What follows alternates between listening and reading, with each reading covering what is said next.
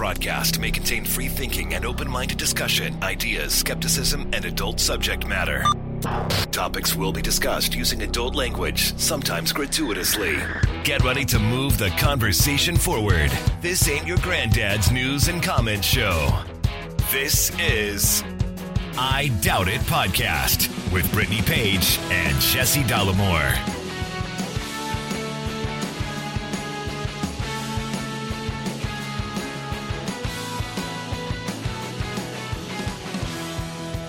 Welcome to the show. Thank you for joining us. Episode eight hundred ninety-five of I Doubt It Podcast.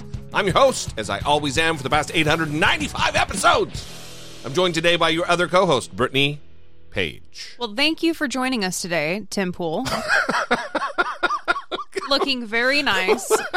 Very festive. Come on, man. You got a beanie on. That's what I'm yeah, referencing. Well, There's For those who are of... just listening and can't see you, you have a very festive beanie that has, it looks like there's uh, some reindeer on it, it looks like, yes? The, well, I do know it's dumb because of the, the ball on the top. I love it. I think it's very nice. This is not to conceal insecurity based on baldness, though. Okay. This is, I have oh. plenty of hair under there.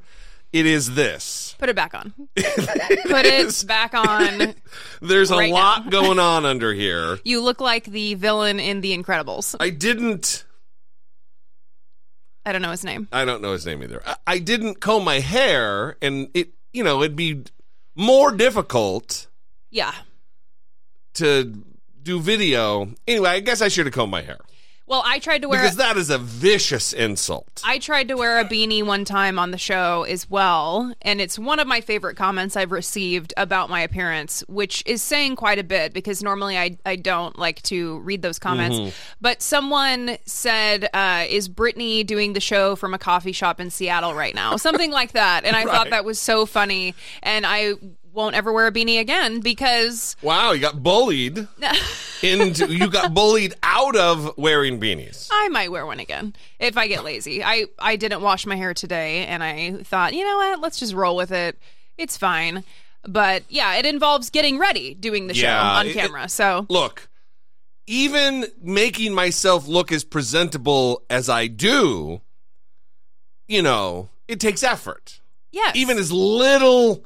As little effort as it looked like went into it, there's some effort involved. Yes. Way more effort than just slapping on the old beanie. Yes. The old... Is this a beanie? I think I think so, yeah. Hmm. I guess I don't know the definition of beanie. I guess all of the audio listeners will have to go to YouTube. See, all of this was a ploy to get yeah. you to YouTube. Yeah. I do want to say on this issue of comments about appearances, there was a comment a few weeks ago that I think is hands down my favorite that anyone has ever written about me. And I've sent it to multiple people, and they all say, I don't know what this means. So I'm going to read it, and then we'll give you a couple beats to see if you can figure it out. I don't even know what this is. Maybe I'll okay. remember because I've seen it sent. All right. So someone wrote about me and my appearance. Lady looks like she has Kavanaugh in her hippocampus. Yeah, this is one I did not understand, and it had to be expl- like many things, like many things internet related. They had to be explained to me. So this person is saying that I look like Christine Blasey Ford, mm-hmm. who is the accuser of Brett Kavanaugh. Yeah, uh, when he was uh, going through the process of confirmation to the Supreme Court. And this person needs to get in a writer's room for S N L or something, that's right? A, that's a deep cut. It is. Explain why it's a deep cut. Didn't she say something about... Oh, yes. So she said... I'm not even explaining it. Sorry. I'm just so amazed by it. During her testimony, when, when she was called to give her testimony about the the sexual assault that occurred... She said that the memory of Brett Kavanaugh laughing was indelible in her hippocampus. Yeah, because she's a she's a doctor of psychology or or some she has education, and in in the brain is her education. Right, yeah. And so that became like a phrase that was all over the internet hmm. for a time. When I send it to people, they're like, I don't know what this is about. Yeah, I didn't know. But now we know. Yes, yes. So uh, on the note of comments, we want to briefly talk about a significant problem that happens on YouTube. And I've actually seen it off of YouTube, too, I think, on other social media channels. Sure. Well, anytime there's an uh, an opportunity for scammers to do their thing, they're going to find a way. And this is just one of those. And it's it is crazy on YouTube. I spend an inordinate amount of time, a lot of time, deleting, going to the scammer's profile. What they do is they put up like a WhatsApp number or a, a one of those Signal or whatever numbers up there. They put my profile picture as their profile picture and trick people into, I guess, giving money, which happened in this viewer's case. And I have to go through, go to their profile, report them for impersonating me, then block them from ever being able to comment again. And this happens sometimes dozens of times a day with different accounts. And it's not just me. It's if you have a YouTube channel, I think it's even happened to you, and you have like thirty thousand subscribers. So it doesn't, it doesn't, it's not just accounts with a million subscribers or five hundred thousand like me. This is all over YouTube, and this person got victimized. Yeah, so it's a significant problem. We try to talk about it pretty consistently, try to post about it pretty consistently because, well, we take it very seriously that someone could be scammed in our name. We do not want that to happen. So again, we just want to make sure that people know. So this person wrote in and said that they sent someone twenty-six dollars to become a V I P, and they took a screenshot to prove the payment. And in the screenshot, it says they sent money to someone named Kent. Kent so, Fitzgerald. Yeah, so we wrote this person back, and we said, this is not us. We did not yeah. ask you to do this. Please block this person and do not send them money anymore. But, you know, if you are confused, if you see a comment and you're like, oh, Jesse's commenting to me, the way to know how to support you is by looking in the description of the video or yeah. by listening to the video and seeing what Jesse actually talks about, which is uh, joining as a channel member below the video with the join button that's actually on YouTube or on Patreon. He's not going to ask you to send money on WhatsApp. He's not going to yeah. ask for these things. The other thing is, if you, even if you're in doubt and it seems legit to you, click that profile, and unless they've got two thousand videos and the channel is branded just like mine, I mean, there's there are steps to take to ensure you're not being scammed. YouTube's not doing enough. This They're has not. been a problem for years and years.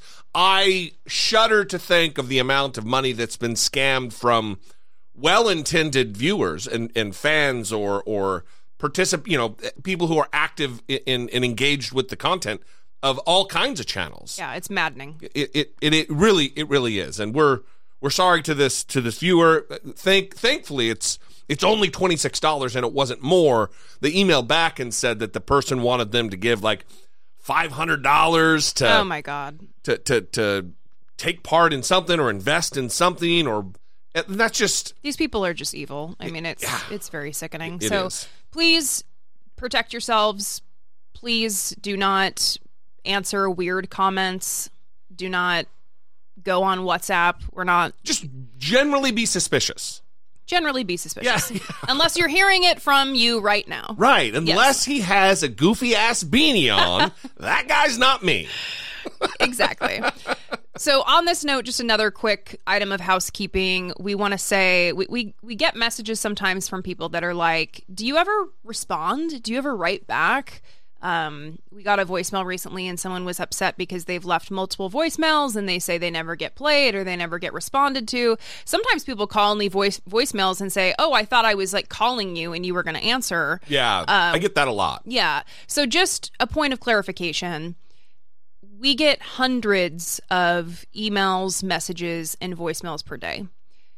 It is impossible to respond to all yeah. of these messages. Also, literally, that's not an exaggeration. That's not just generally saying it. There are hundreds between voicemails and emails between the two phone numbers of Dollemore Daily and here on the show.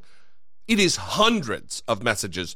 It is impossible to address them or answer each one It's it would be impossible. There would be no content creation because it would be a, a response farm that we would be involved. It would, yeah, it would be a full-time job responding to the messages. And we really, the point of this is that we don't want people to take it personally. So, you know, if you are going to send us a message, please be aware that we do read everything and listen to everything, but we can't respond to everything. And this happened during cancer when you got thousands of yeah, messages. Yeah. And they it were... It happened during cancer. Right.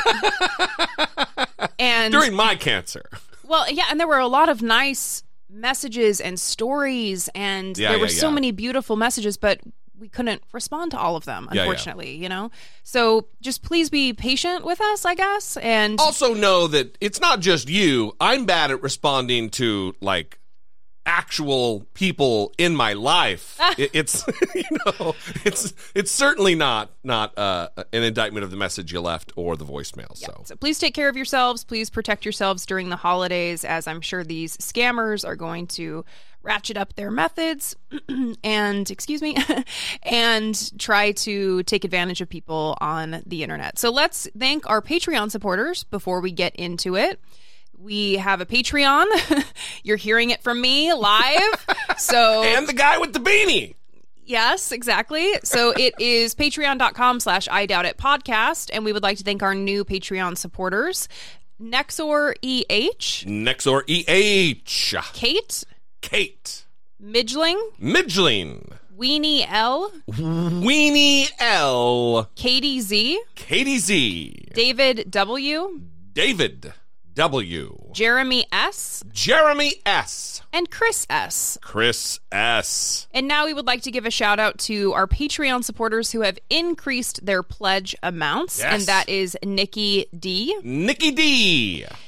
And please forgive me on the strong likelihood that I am going to mispronounce this name, but Wallajon A K. And I would also like to beg for forgiveness for repeating Brittany's likely mispronunciation. Wallajon... What? A K. A K. I love that this... The format that we've developed sets me up to take the fall. Yes, when I like you... it too. Yeah, I bet. But as always, listen, feel free to write into us and correct us because it is something that we want to get right and it is important to get and it right. And it started with a listener in Indiana named Raina that I, that I mispronounced. Her yes, name. yes. Long-time listener, a long-time supporter. Yeah. So thank you to all of our Patreon supporters. Of course, it is now the month of December. It is prime time to prepare for the end of your gift, which is going to go out, I would say, over the next couple of weeks. So at least two weeks. We're still waiting to receive it in the mail. Um, and then once we get it, we start mailing it out. Yeah, so the yeah. big thing is to make sure your address, your mailing address is correct on Patreon. Go and ensure that that is correct. You probably have about two weeks to do that, but don't wait until the two weeks is up. Yeah, go do it now. Even if you think it's right, go check. Even if you got the gift last year, please go check. Yes. So, again, thank you to our Patreon supporters, and uh, we could not do this without you. Uh, six five seven, four six four, seven six zero nine. That is the number you can call to leave a voicemail or a a, a, uh, a brief message. You can also email us a voice memo from your smartphone or a regular old-fashioned email to I Doubt It at dollemore dot com. Calm. The future is a hefty responsibility and not one that we take lightly, but then taking things lightly has never been what Hefty is about. That's why we've created the Hefty Renew program that turns hard to recycle plastics into valuable resources like park benches and building materials. To participate, simply fill up an orange Hefty Renew bag with accepted items, tie it up, and drop it in with your regular recycling. That's it. It's that easy. It's time to rethink recycling with Renew. Particular valued resources may vary by geography. More info available at hefty renew dot com.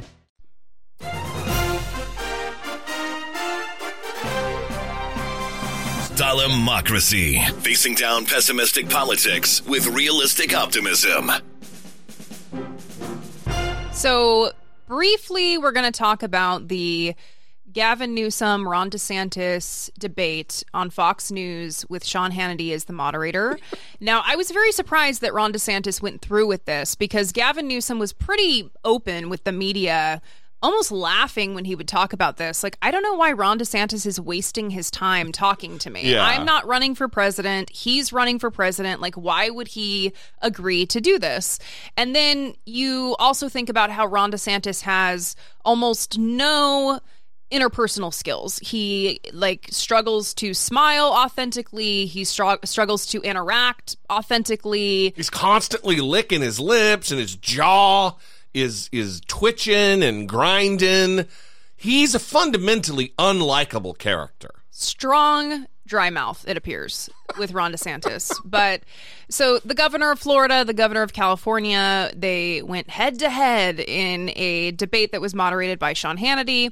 And I guess we just want to kind of talk about this in that Gavin Newsom is a very effective politician, and he's very talented. Yes. And I think that many Democrats could take some pointers from how he handled this debate.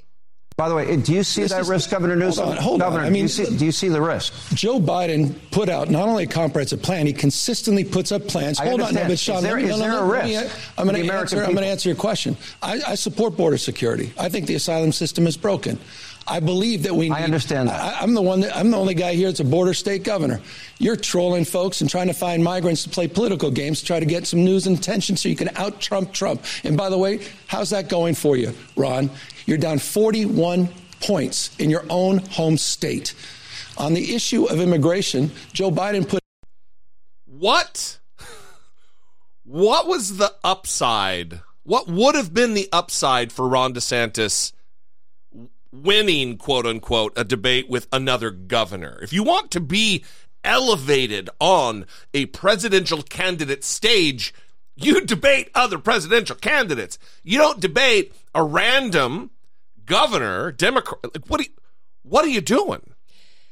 I I don't know. I do not know what the upside. I don't know what he was hoping for. I mean, and, and the the deck was really stacked against Gavin Newsom here, because it wasn't just that he was debating yeah. Ron DeSantis. Yeah. He also had to deal with Sean Hannity interrupting him and I not mean, letting him talk. The fix was in for sure, because it's on a Fox News stage, moderated, quote unquote. I'm doing air quotes real big today, uh, by Sean Hannity, who's also an advocate and an ally of Ron DeSantis. So it really, it was a it was a debate between Gavin Newsom and Sean Hannity slash Ron DeSantis.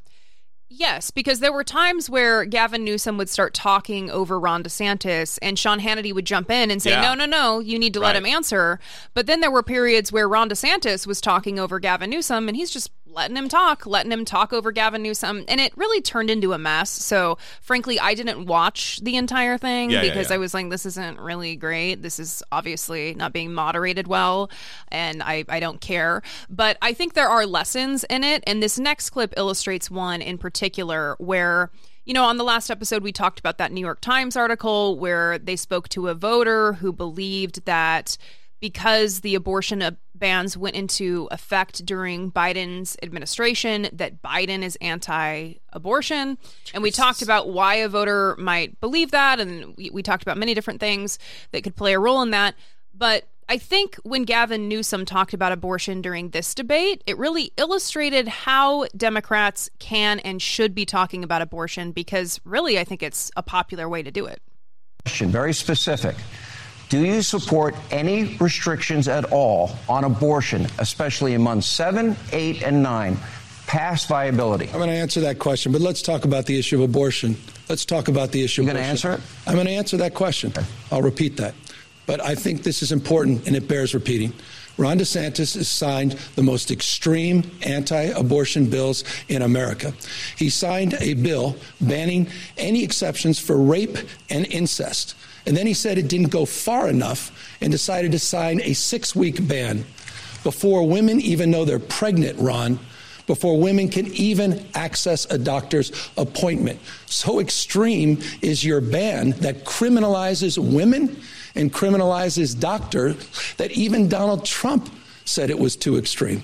On the issue of the extreme exception that you highlight as it relates to the issue of later term abortion, it's almost always because of a fetal anomaly, the life of the mother. And in those rare cases, I trust, and answer your question, I trust the mother and her doctor to make that decision. So in other words, I want to be clear on this. If a woman and her doctor, for any reason... Not for any reason. No, no, no, no. I'm asking... Sean Hannity's doing the very thing that they constantly do, which is a propaganda move, because the facts remain that the the percentage of abortions that take place at that time period in the development of the, of, of the fetus are...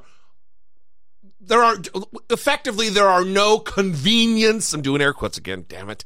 Uh, there are no convenience abortions at that time. It is it is severe crisis mode, and it's a decision between the the pregnant individual, the one carrying the fetus, and the physician, the trained expert, the person who has taken an oath to do no harm, to treat their patient. It just Come on.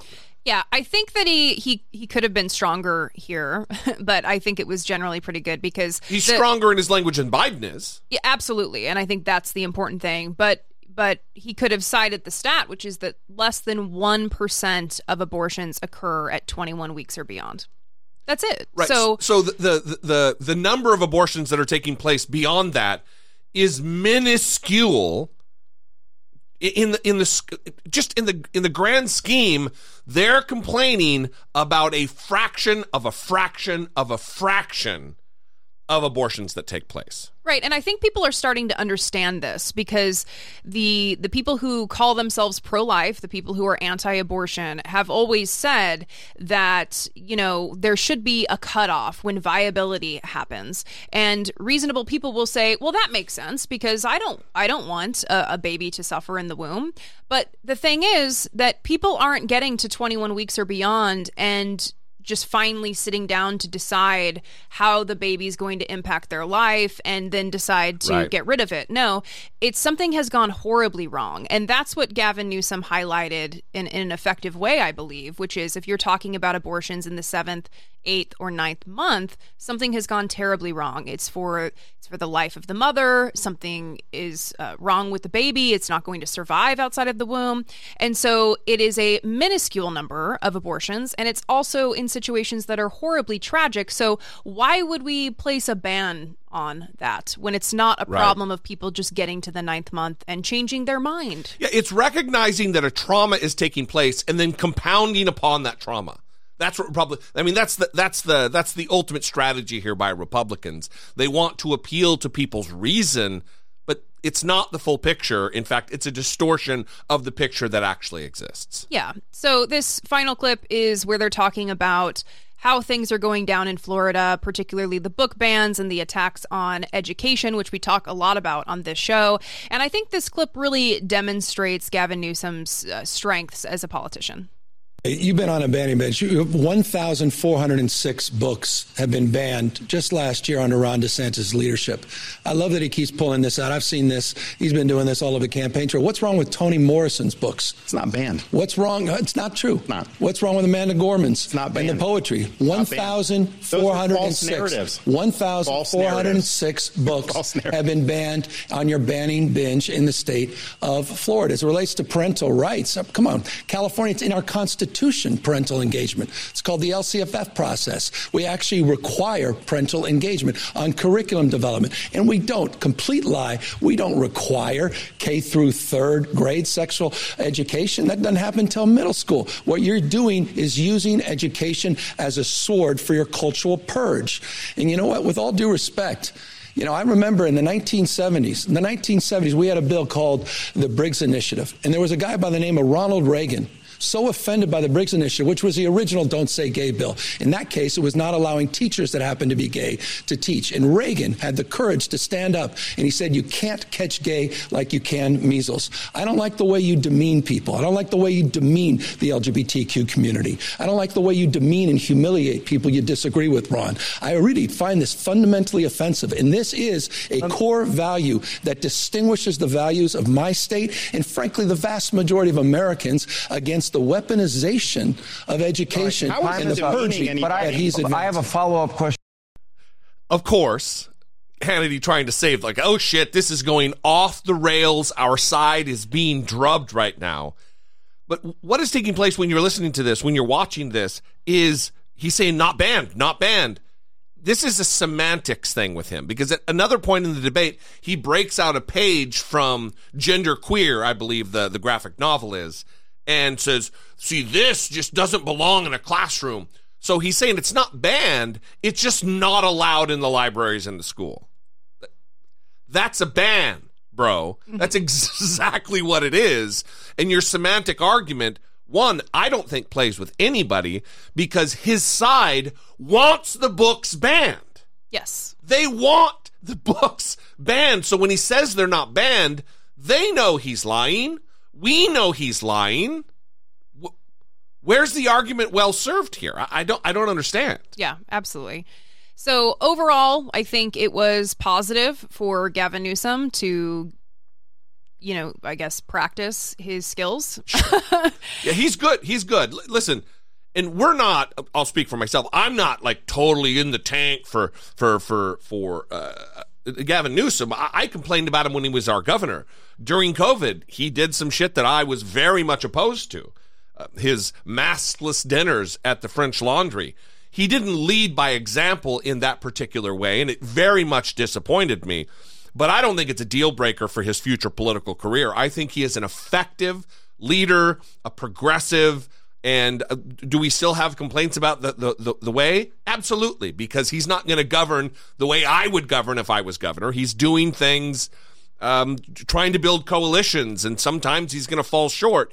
But on the whole, I think he does a good, a, a really good damn job. I think that's fair, and I think there he's a person just like anyone else. He's a politician. There's going to be points of disagreement, points where he can be doing things better, points where he is failing in one way. He vetoed a bill that would have allowed a handful of Uh, cities in the state of California to operate supervised consumption sites, yeah. which undeniably save lives, which undeniably do not contribute to increased uh, drug problems in, in the surrounding areas. But he instead vetoed that bill and repeated some right-wing talking points sure. about supervised consumption sites. And he's also... You know, he recently announced this week that he's going to set aside three hundred million dollars for local jurisdictions statewide in California to clear homeless encampments. And I just have a problem with this focus on clearing homeless encampments, because people live in these yeah, right. in these places. And we've seen what happens when other areas decide to make it their priority to, quote unquote, clear homeless encampments. They go in, they take people's property, they throw it in the trash, and the encampment just moves to a different area and pops up somewhere right. else. So I, I think it's important to talk it's about... It's literally kicking the can down the goddamn road. Absolutely. Yeah. And I, so I think it's important to talk about this, this specific plan to clear homeless encampments in California. Tonight, California Governor Gavin Newsom ratcheting up efforts to clean out those homeless encampments, the ones that have become synonymous with some of the state's biggest cities. I think we can all agree uh, that we need to do more to clean up encampments in the state of California. Newsom pledging three hundred million dollars to sweep out the encampments, promising to provide support to the people displaced. The governor says the state has already cleaned out roughly five thousand seven hundred encampments since July twenty twenty-one.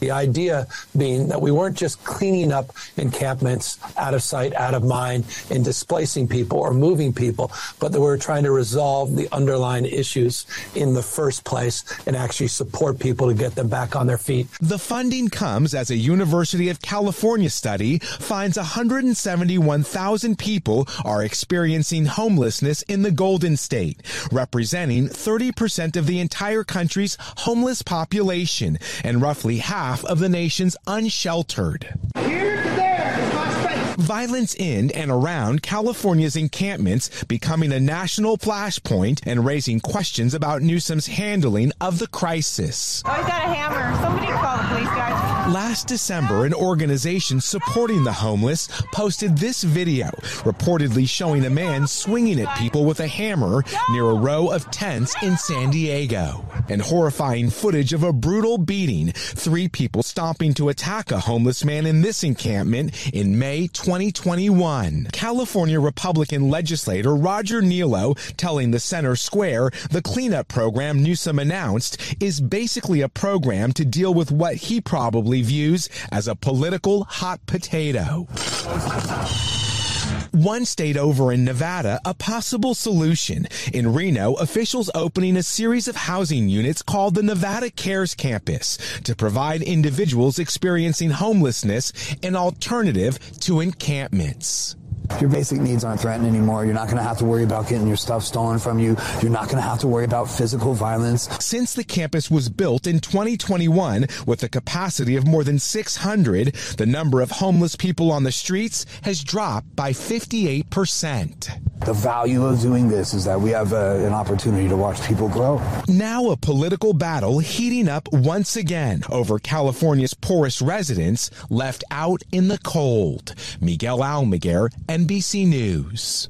L- let me say a couple things. One, on the whole, I don't think this news package was terrible, but it certainly wasn't great. Some of the language that's being used, some of the incidents that are being talked about. Mm-hmm. It it sounds scary. Oh, a, a crazed homeless man is swinging a hammer, as though people who have houses that they live in don't go on rampages and hit people with hammers or act violently toward one another. Mm-hmm. It, they're making it seem like it's a problem that is exclusive to the homeless community, violence, where how, how many domestic violence calls do you think police went on across the country responding to people's homes where violence was taking place? Come on, come on. Let's be logical. Let's be reasonable. Let's talk about this. Let's deal with reality as re- on reality's terms, as Brittany is fond of saying. Well, I think this brings up a good point. You bring up a good point. like t- trying to take credit away from you. This. Yeah. You, you're you're now you're literally objectifying me. I'm, I'm sorry. A this. I'm sorry. Great. You bring up a very good point. Well, thank you. Yes.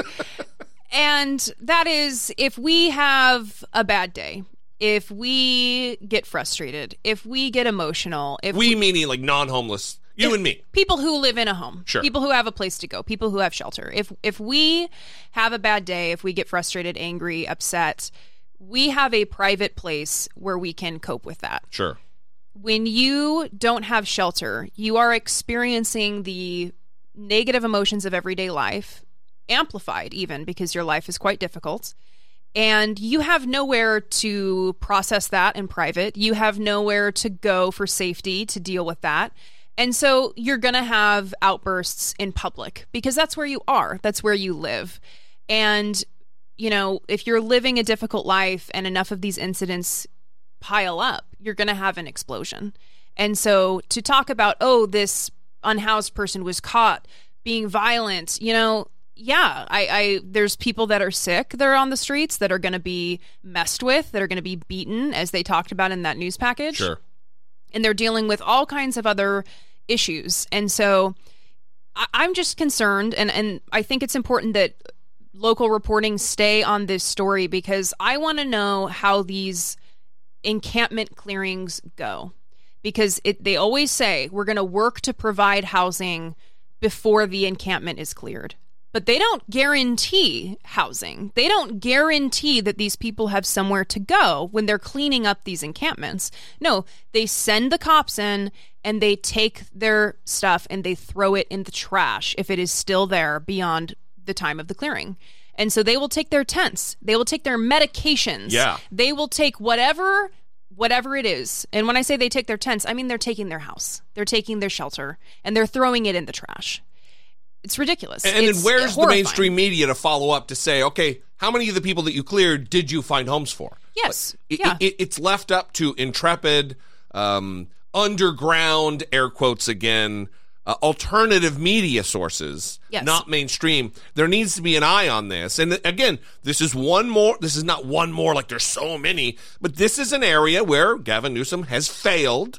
He's been a failure, uh, proving that his decision-making is faulty sometimes. Look, I would vote for him for president, but it doesn't mean we can't be critical. I mean, look, he married Kimberly Guilfoyle. His decision-maker is sometimes off. Well, we've all been in relationships. So, uh, um, okay, so moving on, we'd love to know what you think about that, six five seven four six four. I'm really having a rough time. six five seven, four six four, seven six zero nine.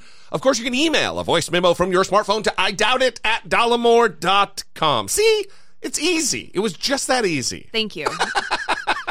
So, George Santos oh, yeah. was expelled from the House. Very exciting. I think, what what is he, the sixth person in history to... I think... I think he is the sixth. Yeah, he yeah, yeah. expelled from Five the House. Before him. So he's making history. And I he's guess... He's sharing illustrious space with James Traficant, who was a nutbag uh, from Ohio who got... And then also three Confederates. Yeah, so I think people are now curious, how is this going to impact the majority? It's now going to be a very slim majority. I no, think an even slimmer. Slimmer majority. They now have a four-seat majority with George Santos gone. So the big question, how is this going to impact things?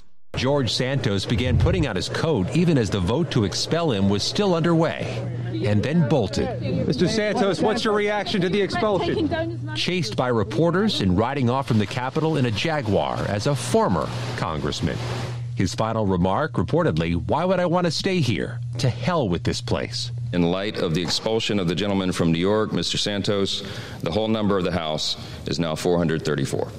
Dozens of his fellow Republicans joined nearly all Democrats, voting to make Santos one of only three U S. House members to be expelled since the U S. Civil War, as congressional maintenance crews changed the locks on his doors and removed his nameplate. Today, at least, uh, democracy prevailed. Members of both parties who had labeled Santos a crook and a distraction celebrated the move. Are you surprised by how any of that played out today?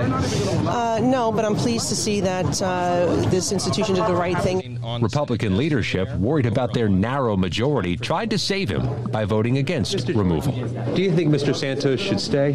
Uh, I'm, I'm not going to vote to expel him. Arguing it sets a bad precedent to remove a member who hasn't been convicted of a crime. But Santos is facing trial next summer on twenty-three federal charges, including to accusations he stole his campaign donors' credit card numbers and racked up thousands of dollars in charges. I have been convicted of no crimes, Mister Speaker. But it was a scathing House Ethics Committee report that convinced many Santos had gone too far, finding he grifted from his donors to surround himself in luxury, spending thousands on Botox treatments, luxury trips, and items from a high-end Ferragamo boutique. Just this week, one of his colleagues, Ohio Republican Max Miller, alleged his credit card and his mother's were among those fleeced by Santos. You, sir, are a crook. You know, this is one of those rare moments uh, that I see the argument on both sides of keeping him, or not keeping him, but choosing not to expel him through a vote, and also getting rid of him. Like, if if if I was to vote, I would have voted to get rid of him. But I fully understand the other side's vote, that he hasn't been convicted of a crime. Um, and he let the voters speak. You're, you're, you, you are interfering in a way with democracy. The voters chose. But then, you know, I heard a, a congresswoman say, yeah, but they made their vote based on information that they didn't have. They, they thought he was a, a, a an up and up character candidate. They didn't know all of this other stuff. Right. So I, I see both sides. I really don't, I don't fault anybody for voting to, to keep him there, although I do think it's craven political reasons that they're doing that, mm-hmm. you know? Yeah. So now it's going to kick off a special election where apparently it's expected to be a tight race in New York's third district. Uh, Democrats won there in twenty twenty, but Republicans have made some recent gains. So Well, if- they redistricted, uh, they redistricted the district to make it more Republican, so a little, little easier to win there. Yeah. There are candidates that are already fighting for George Santos's seat because they saw the writing on the wall. And one of those is Republican Kellen Curry. And he was recently interviewed by Jake Tapper on C N N. And what's happening for Republicans is they're able to say, okay, I'm going to vote to expel George Santos from the House because of his his issues and his wrongdoing. And yet they will turn around and say, well, I support Donald Trump. who has yeah. very obvious similar issues. And so Jake Tapper really took this Republican candidate who wants George Santos' seat to task, saying, why did you support the expulsion of George Santos? And at the same time, you are going to vote for and support Donald Trump. So you wanted George Santos out because obviously he's been accused of crimes, of lying and ethics violations. So has the Republican presidential frontrunner, former President Donald Trump, frankly accused of much worse. And he's been indicted on ninety-one different charges across multiple criminal and civil cases and in multiple jurisdictions. Um, what do you think about him running for president? Do you think he's fit for office?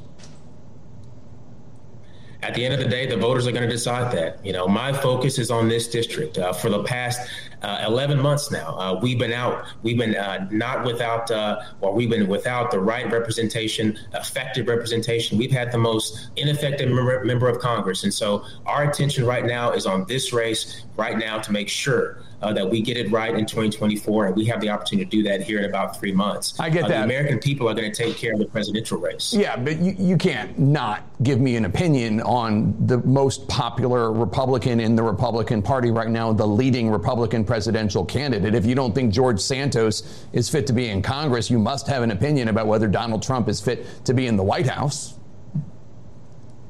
At the end of the day, the American people are going to decide. No, that, what I'm Jake. asking you, what uh, you think. Vigorous, what you think. We are, Jake, we are, we are in a vigorous debate right now. Uh, there, there, there's not just Donald Trump. There's Nikki Haley. There's Ron DeSantis. Oh, who do you like? Right now they're duking it out for who's going to be the standard bearer of the party, and so we'll see how it shakes out. Yeah, but who do you like? You must have a preference. Those are you got a lot of good candidates in the race. Who do you like? Absolutely. I'm going to support the Republican nominee at the end of the day. Uh, I like It's the not the end of the day. It's only four twenty-three. Yeah. Who do you like? At the end of the day, Jake, I'm going it's, to it's, again, it's not the end of the, it's not the end of the day. It's four twenty-three. Yeah. Who do you like right now? Nikki Haley, Ron DeSantis, Uh, Viveka Ramaswamy, Donald Trump, Chris Christie, uh, who's uh, just from across the river. I mean, you must like one of these guys. Here's what I like, Jake. I like the process. I like the fact that we're having a vigorous debate right now about who's going to be the standard bearer. And I look forward to seeing that debate play itself out. Uh, we're going to have uh, debates. Iowa's coming up. New Hampshire's coming up. And so we'll see. Uh, I really wonder how people are able to do this, yeah. because you go on a show, you're being asked a pretty direct question that you can answer, and they, you refuse. They just find a way to get out of it, and almost without you really noticing. I mean, if you're not paying attention, because they don't sound stressed, they don't sound confused, they don't sound like they're lying or yeah. trying to evade the question. It sounds like they're answering the question. Right. Like, it does. It, you can tell that Jake Tapper is frustrated, yeah. but uh, Kellen Curry didn't seem frustrated. He's just like, well, listen, well, look, I'm going to be, I'm going to tell you the answer, you know, yeah, look, yeah. I'm going to be really straightforward with you. I'm going to give you the answer, and then proceeds not to give an answer. At the end of the day, at the end of the day, at, you know, at, well, listen, Jake, at the end of the day, Jake says, well, it's not the end of the day. Yeah. He well, had to quit uh, using that opening. And he goes, oh, yeah, okay, yeah, yeah, you're right, Jake. Uh, at the end of the day, yeah. and he says it again. But here's here's here's the lesson here for me is the media needs to do this in every single interview. Oh, all the do time. Do not let them off the hook. Even if they ultimately don't answer the question, you have highlighted and demonstrated and put on display for the American people that he's not answering the question. This is the tactic that needs to be done every single time. Yeah, the what I'm focused on, what I'm looking forward yeah, to, yeah. what, you know, the way that they use those phrases to evade the question. I mean, it's really, it's art. Here, I, I, it's impressive. Here's what I really, here's what was uh, interesting uh, or the, uh, the best demonstration of that. He goes, well, he goes, well, which one do you like? You've got to have one that you like. He goes, well, here's what I like. Yeah. Democracy. I like letting the system play itself out. Right. I mean, it is pretty artful and skillful, yeah. even though it is just demonstrating what a what a coward, an abject coward he is. Like, he just can't answer the question because he's afraid of Donald Trump. He's afraid of the MAGA mob. That's what he, otherwise he would just say, I'm for Donald Trump. Yeah. Well, speaking of Donald Trump, Oh, oh, look at that. Speaking of Donald Trump, there was some uh, good news for everyone else, bad news for Donald Trump. Mm, real good bad news for Donald Trump. Yes, that he does not have presidential immunity from civil lawsuits over the January sixth situation. This case, we've been waiting for this decision for a year, and it has an impact on every lawsuit that people have brought to sue Donald Trump, to hold him accountable for what happened on January sixth. The riots at the Capitol building, Capitol police officers had sued Democratic members of Congress, and Donald Trump had said in court, everything that I did while I was president should be immune. You can't sue me over that. That was his argument. And an appeals court, the federal appeals court in Washington, D C, said today, no, that is not the case. These lawsuits against Donald Trump can go forward. I want to read some of the things that the court wrote. They wrote that the president does not spend every minute of every day exercising official responsibilities. And when he acts outside the functions of his office, he does not continue to enjoy immunity. So they're drawing a line saying that there are things that you can do while you're president that can be held accountable in court. That is a major decision, a major evolution of what the law is. The other thing that this uh, three-judge panel in the D C Circuit Court of Appeals is writing is that they are saying that there are campaign actions and there are president actions, presidency actions. And what is what the president does while he is campaigning for re-election, including that rally on January sixth, that can be considered a campaign action, and that is something that you can move forward with lawsuits against. There are things that a president does as president that you can't sue over, that he does enjoy immunity over, but not in this situation. Now, Donald Trump is still going to be able to contest the facts of this case and whether uh, these people are able to get some sort of compensation or win in this case. But at this stage, this is a very consequential ruling. It affects not just these lawsuits, but we finally have an appeals court weighing in on the parameters of the presidency and where uh, a president is protected and where he is not under the law. Very well could be something that the same appeals court is asked to look at in the coming weeks uh, related to Donald Trump's criminal case. And of course, this is the sort of decision that is very likely to go to the Supreme Court as well if Donald Trump wants to take it there. I very much like that, that wording or that, that explanation of it, that they ruled he was acting as a candidate, not as president of the United States of America and the official duties of president of the United States. Mm-hmm. Look, we have a system where we don't want a president to be able to be sued for everything they do, whether that be uh, sending troops into battle, whether you agree with what they do or not, certain things about initiating policy. You don't want uh, a, a president to be paralyzed by lawsuits um, in, in in where they they they have to stop. There's stays, there's injunctions, where policy can't be put out, and the agenda of the of American people can't be. Uh, I mean, imagine if, if if Joe Biden was stymied by a lawsuit every time he moved and wasn't able to do things. It's already a little bit that way. But Donald Trump wasn't acting as president of the United States in some official capacity as the POTUS. He was acting as a candidate, attempting to overturn the free and fair, settled American election results, and then dispatched an armed and angry mob to the Capitol to try to overturn those results. Right, so that was outside of the scope of the presidency. Without a doubt. And it's nice to see that a an appeals court agrees. This will likely make its way to, I think, this was a panel, and they, they if they appeal it to the, it'll appeal to the, the full court, the way I understand it, and then pr- maybe even just straight to the Supreme Court, which I don't see this Supreme Court, save maybe Clarence Thomas, who is just uh, a naked shill, uh, going for this. I think I think this is a done deal. Yeah. Well, I guess we will see. Let us know what you think about that. six five seven, four six four, seven six zero nine. Or you can send an email to I doubt it at dollemore dot com. We want to talk about news that you may have missed during the week, which is that the Pentagon actually Ugh. failed failed its sixth audit in a row. for the sixth year in a row now and counting, the Pentagon has failed its yearly audit. Look, the Department of Defense has around four trillion dollars in assets. We're talking about weapons and other supplies. But this audit report found that around half of those assets can't be accounted for. Uh, federal government agencies face yearly audit audits as determined by federal law. And look, uh, the Pentagon, like I said, has failed six years in, in a row. According to the Department of Defense, the Pentagon passed seven of its twenty-nine sub-audits this year. The Department of Defense makes up more than half of all U S discretionary spending, and auditing the Pentagon can be tough due to the department's size and scope. But with government spending continuing to be under a microscope as Congress works to pass a long-term deal and address the debt ceiling, criticism rolled in about this audit finding. Republican House Majority Whip Tom Emmer posted to social media, quote, "Government agencies need to be held to the same standard as any business in America. This is unacceptable." Meantime, Alabama Republican Representative Barry Moore also posted to social media, writing, quote, "The Pentagon receives a trillion dollars in taxpayer funds annually, but can't pass a simple audit. No wonder we're nearly thirty-four trillion dollars in debt." In response to the audit findings, Pentagon staff recently said the results gave a big opportunity to improve. Take a listen.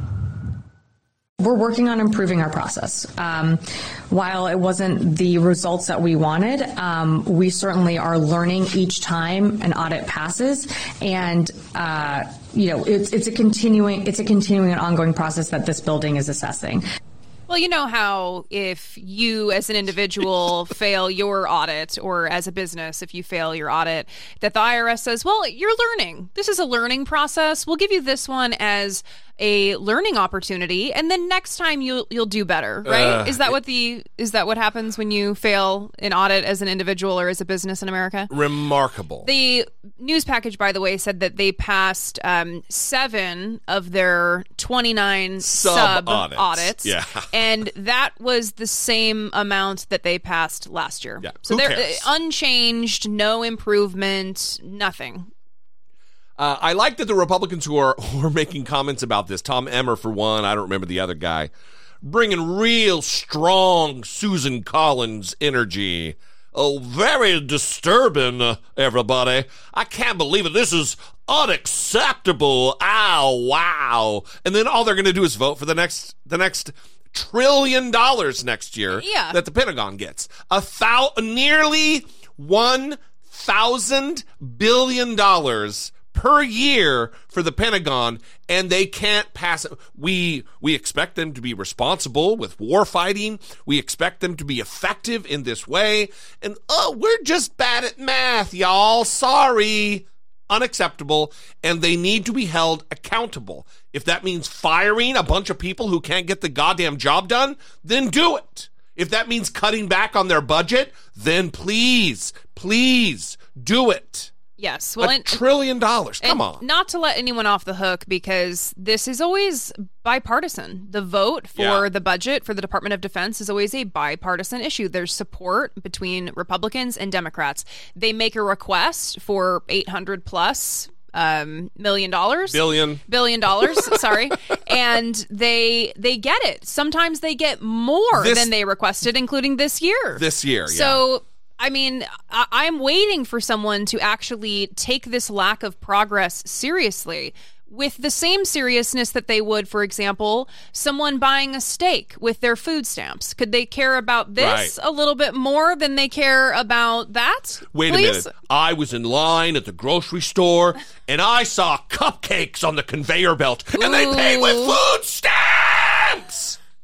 Good. That's how I feel about yeah, that. Good. That, buy those cupcakes. That is a great, that is a, that's the energy that needs to be brought to the Pentagon. It's the same people. But, Absolutely. But it's crickets. It's, oh, this is, I'm very concerned about this, says Tom Emmer. This is, this is unacceptable, but it's not going to stop me from voting for the next uh, trillion dollars for the Defense Department. Yeah, I mean, think of that. In peacetime, in motherfucking peacetime, a trillion dollars a year. Former Marine, outraged by this. That's what's concerning. That's what's outrageous. I agree. six five seven, four six four, seven six zero nine is the number you can call and leave a brief voicemail. You can also email us a voice memo from your smartphone or just a regular old-fashioned email. I doubt it at dollemore dot com.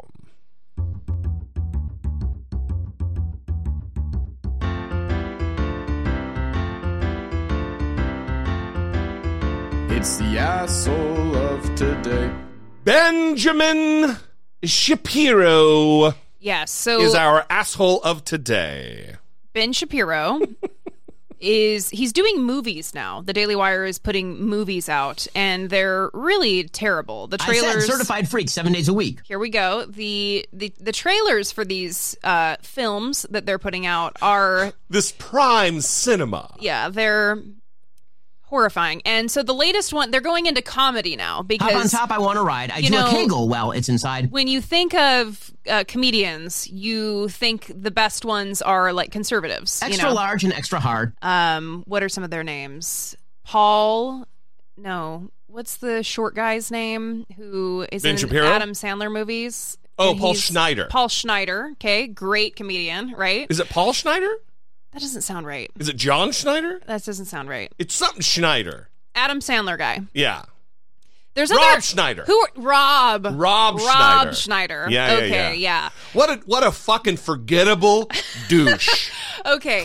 No. So who who are the other conservative comedians that are uh, very good at their jobs? Who's oh, the one? Jim Brewer. Jim Brewer. The Jim guy who Brewer. just makes faces and acts like an asshole. He just does like chicken noises or something on stage. That's what I think of Wet him. Wet ass P word. So they're now doing comedy, and their latest comedy film is, I think, called Lady Ballers. There's some whores in this house. And it is a movie about men who pose as women and enter women's sports in order to win at women's sports. Right. And right. so this is something that they accuse. Hilarious premise. It sounds great. So this is something that they accuse people of doing, right? Yeah. They, yeah, yeah, they yeah. have made this one of their primetime positions. They talk about it all the time, that, that there's going to be people that say, I'm trans and I want to enter into this contest so that they can win awards. They're very worried about this. They think it's really happening. It's that, a serious problem. That, that that men, people like me, will upend their entire life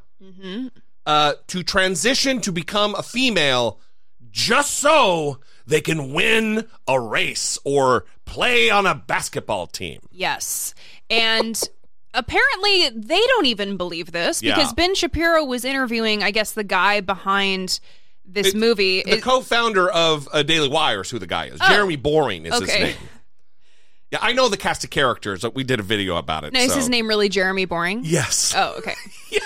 So, and he is, as his name suggests, kind of a boring douche. Okay, so Ben Shapiro really reveals the truth behind all of this, which is that these conservatives don't actually believe what they're saying.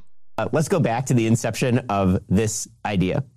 So you approached me and you said we should make a fictional film about this topic. Now, to be fair, I think I'd actually suggested to the Grain Boys that they do this as a doc. Yes. I, I originally went to them and I said, you guys should like go try out for a bunch of ladies' leagues. And that became not possible because, as it turns out, most ladies' leagues don't allow in actual Birds. men. Men, and uh, they weren't willing to go the full distance in terms of what it would require in order to, you know, the actual hormone treatments and everything to play in some of the ladies' leagues. But in any case, it turned into this. So explain. Yeah. Wow. Oh. Oh. Wow. So wait, wait. There are rules and there's a process, and you have to actually go through a process in your transition before you're allowed to be on the team. Is that? Ben, is that what you're saying? Are yeah. you saying that they don't actually let men play on the team? Is is that what you're actually saying? There has to be a certain uh, number of months that go by where you're on hormone therapy, uh, an amount of time that certainly uh, diminishes the, the the density of muscle and the there's. This is beautiful because he is just outed himself, stepped upon his own tiny little dick and terrible arguments, and really outed himself just as a dirty, filthy, anti-L G B T Q bigot. Yeah, he's saying, I actually wanted to make this a documentary. I wanted to do a documentary where men go and play on women's sports and take the awards, but it's not really a real thing, so we had to make it a movie. I mean, that's what he just said. We had to make it a comedy because the reality of the situation is completely different than the, the, the narrative that we spin on a daily basis, beating a drum constantly in attacks against the trans community. So as long as these people are aware that they're living in a fantasy and that the things that they that keep them up at night are not actually happening, uh, I guess that that's good that they're finally yeah. starting to be honest with themselves and with their audience. Gross. Gross freaks. P word is female genitalia. At least you know that, Ben. That's good to know. Uh, listen, we're going to leave you there. We would invite your participation in these I conversations. Feel like, I feel like a little bit, a little bit we need the disclaimer. Maybe. You, I don't know. You like the disclaimer. It's always a good cover, I think. Just... The views and opinions of Jesse Dollemore are solely those of Jesse Dollemore and do not reflect the views and opinions uh, of Brittany Page, who is a far superior person and much more measured and reasonable in her views and analysis. There you go. There's the disclaimer. It's just always a good reminder that I would phrase things differently. That's all. That's all the fuck we need. we... I will go back into leaving the phone number. I, listen, I love dropping the disclaimer. It's just always a good thing to...